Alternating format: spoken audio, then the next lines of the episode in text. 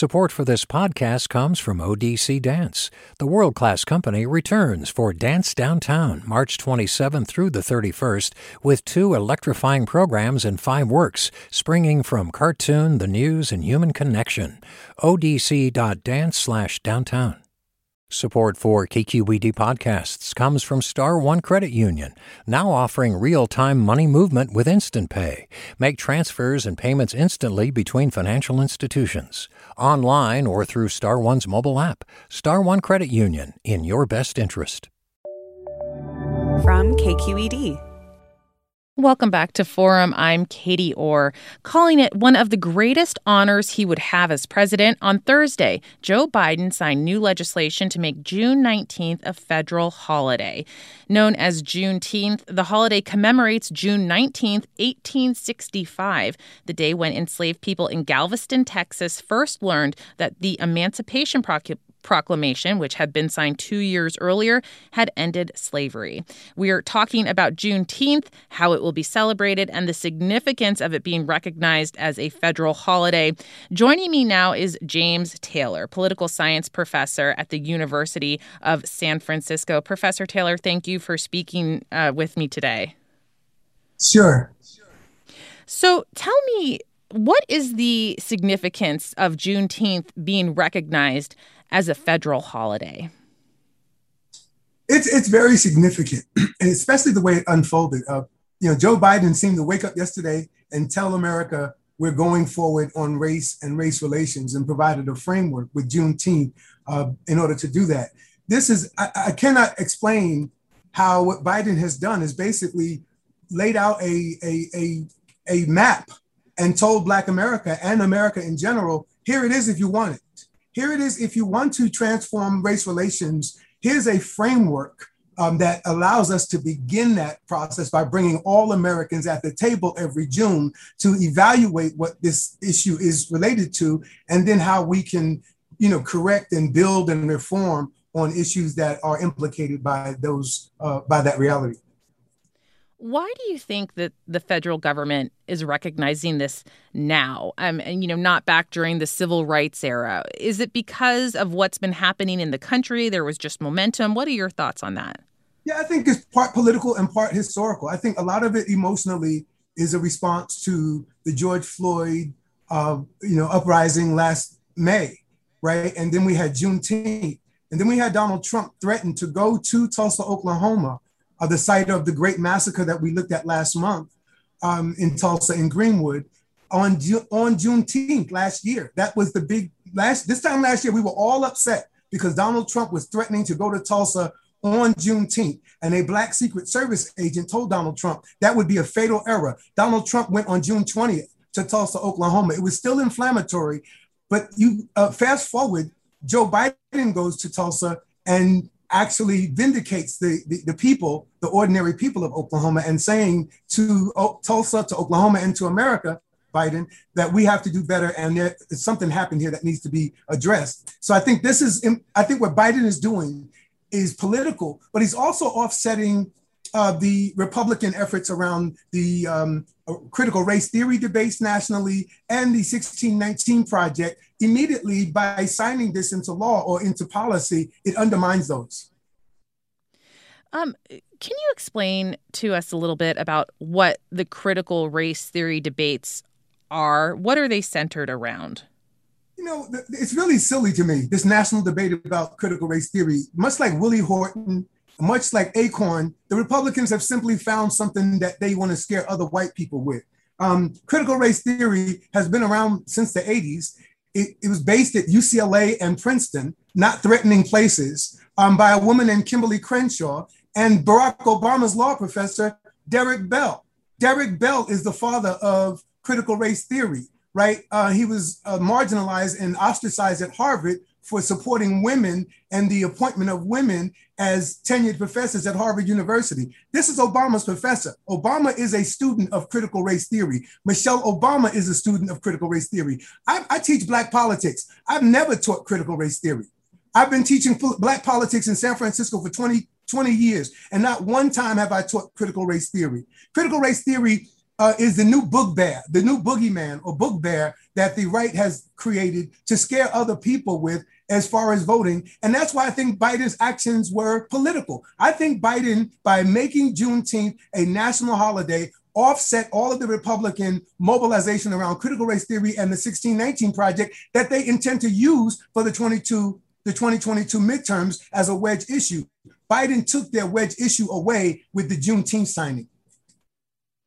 And we want to know how our listeners plan on celebrating Juneteenth and what questions do you have about Juneteenth becoming a holiday. You can give us a call now at 866 733 6786. That's 866 733 6786. You can also get in touch on Twitter and Facebook. We're at KQED Forum or email your questions to forum at kqed.org. I want to bring Cree Ray into the discussion right now. She's the programming director for the San Francisco Black Film Festival, which is on now through Sunday. Cree, thank you so much for joining us. Hi, you thank there? you so much for Hi. having me. Yeah. Absolutely. Uh, tell me, how does it feel holding this festival as Juneteenth actually becomes an official federal holiday? Um, it's really, really exciting, um, especially because every single year our festival does partner with the corresponding San Francisco Juneteenth Festival. So to even be able to now have it as a national holiday, it really speaks volume to how the San Francisco Black Film Festival just wants to support Black creatives. And I think now that it is a national holiday, it really gives us a time to celebrate and one of the first festivals that we've been able to do in, you know, almost over two years now. A little bit about what you're seeing uh, in in the films this year. What what are some of the influences? You know, are, are we seeing things about the pandemic? Are we seeing um, things about the Black Lives Matter movement? What is uh, standing out to you?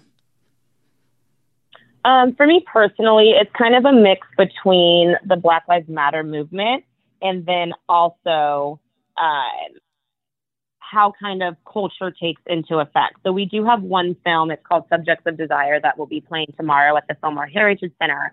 And that one kind of speaks to the beauty of being a Black woman. Um, it has to do with Miss Black America.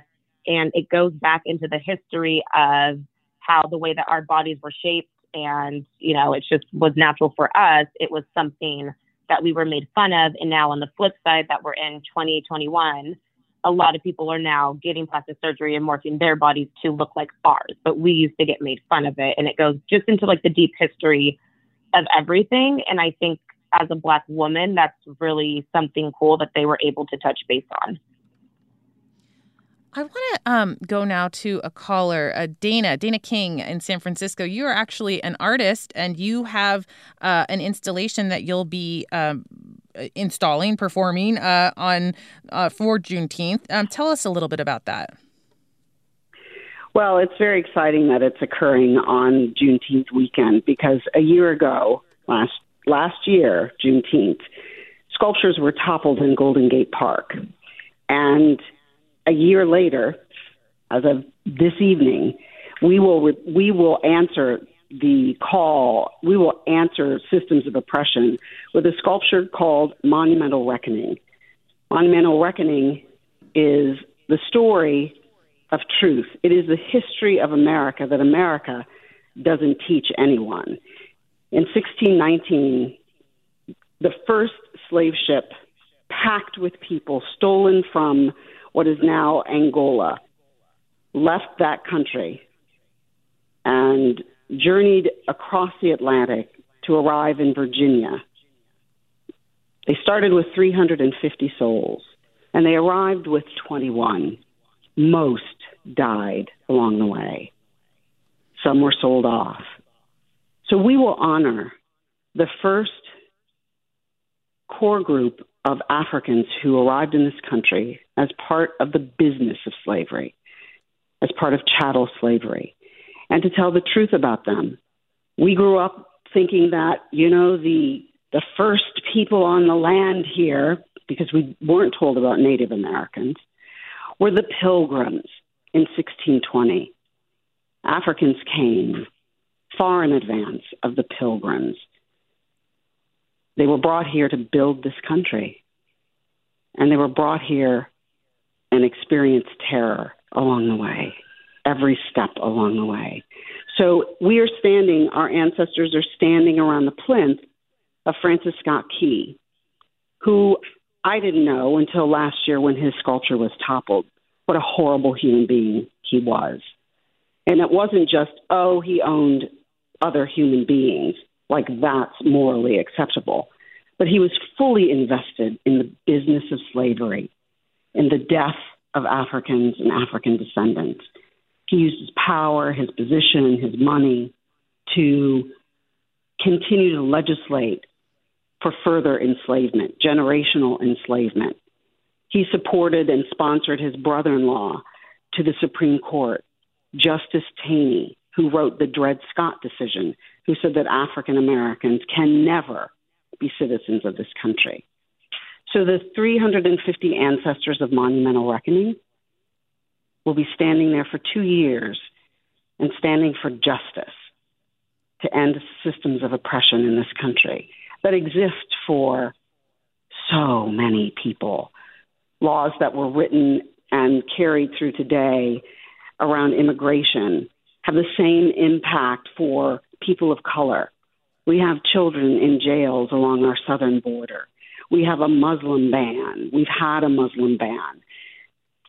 It's time to stop the madness.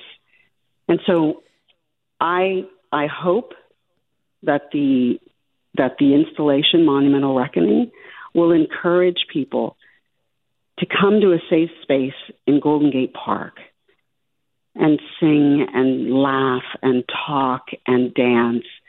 But I also hope, most importantly, that people will come to that space and talk to people that don't look like them and listen to their stories and share your own. We have to overcome racism. And if, it, if it's done one person at a time, so be it. But we must do it. That was Dana King, sculptor of Monumental Reckoning, which you can see this weekend and for the next two years. Uh, I also want to uh, go to Michael. He had written doesn't Juneteenth memorialize Texas's delaying for two years the notifying of slaves in the state of their freedom? Why isn't the signing of the Emancipation Proclamation a federal holiday? It's much more uh, significant. Uh, James Taylor, what is your response to that? There have been many ritual uh, uh, events and ceremonies that Black people developed over time, like Memorial Day.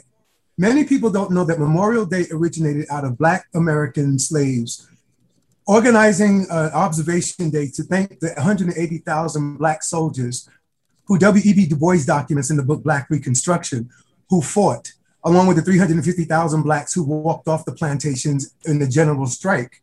Um, I think it's really important to understand that African Americans were given oxtail and chitlins, the, the guts of a pig, and they still found a way to make it work for them.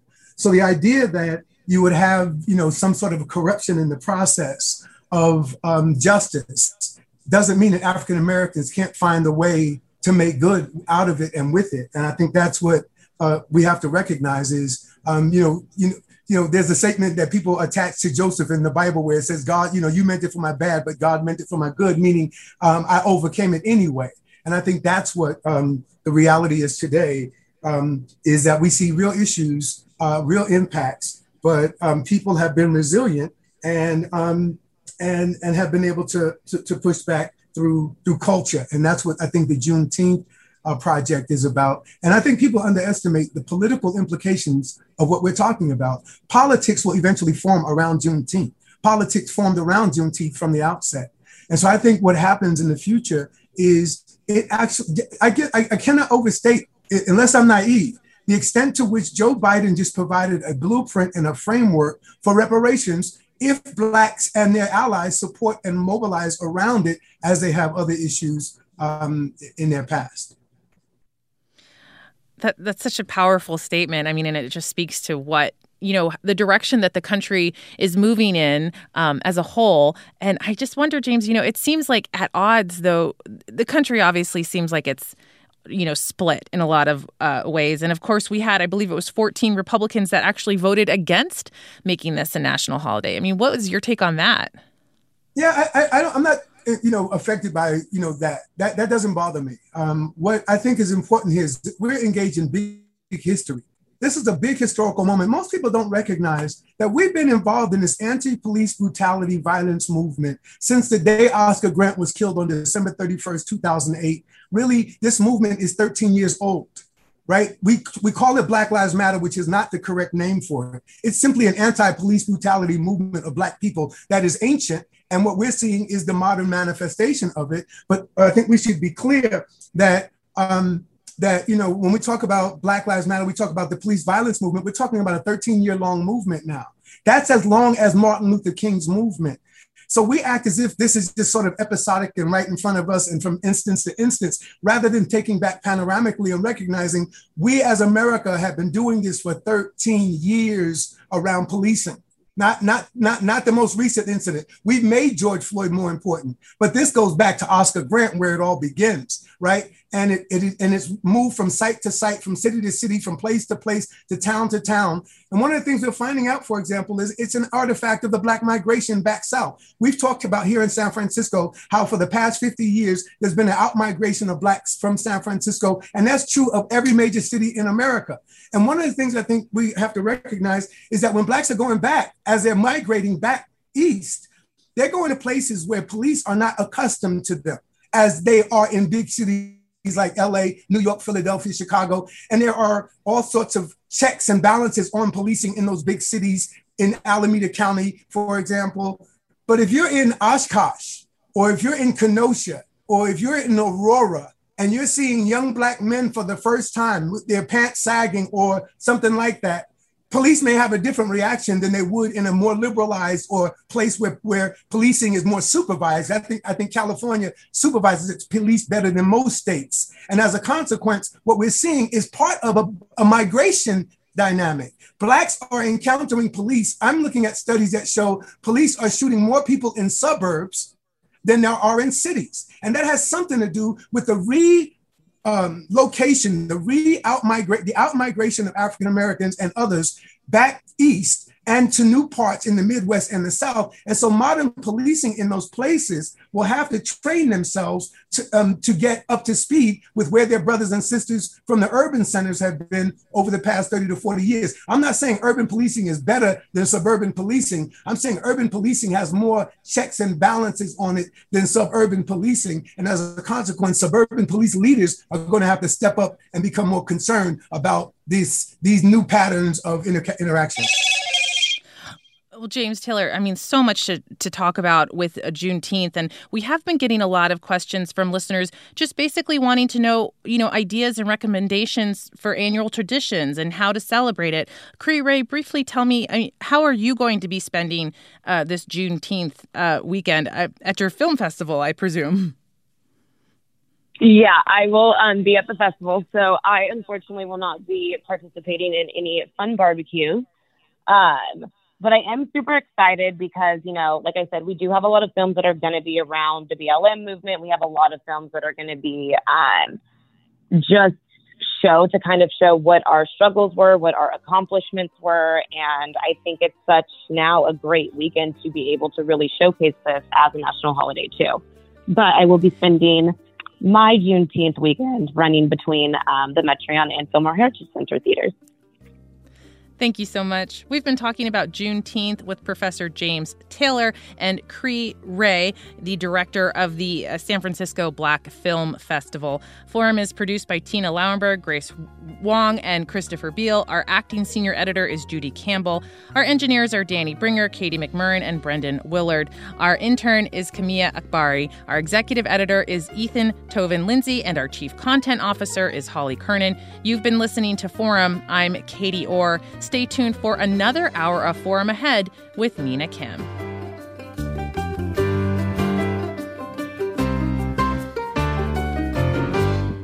Funds for the production of Forum are provided by the members of KQED Public Radio and the Germanacos Foundation and the Generosity Foundation. This is Barbara Leslie, President of the Oakland Port Commission. Oakland International Airport, OAK, is proud to bring you this podcast of KQED's Forum. When you're choosing your next adventure, The smart and convenient choice is to fly the East Bay Way from OAK to destinations across the USA and Mexico.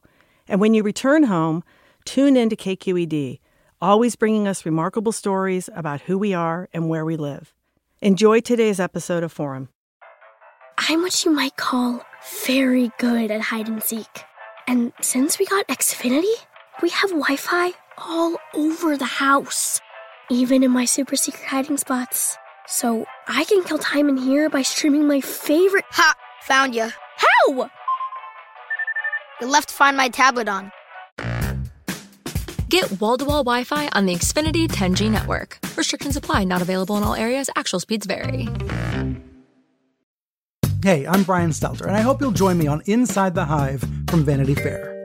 Every Thursday, I'm getting the inside take from the best reporters in the country on what figures like Elon Musk, Donald Trump, Kevin McCarthy, and Marjorie Taylor Greene are doing. I think she wants to make things happen. She wants to get legislation passed. She made clear to me that she wants to have a president who upholds Christian values. She embraces the term Christian nationalist. That's Inside the Hive from Vanity Fair, available wherever you get your podcasts.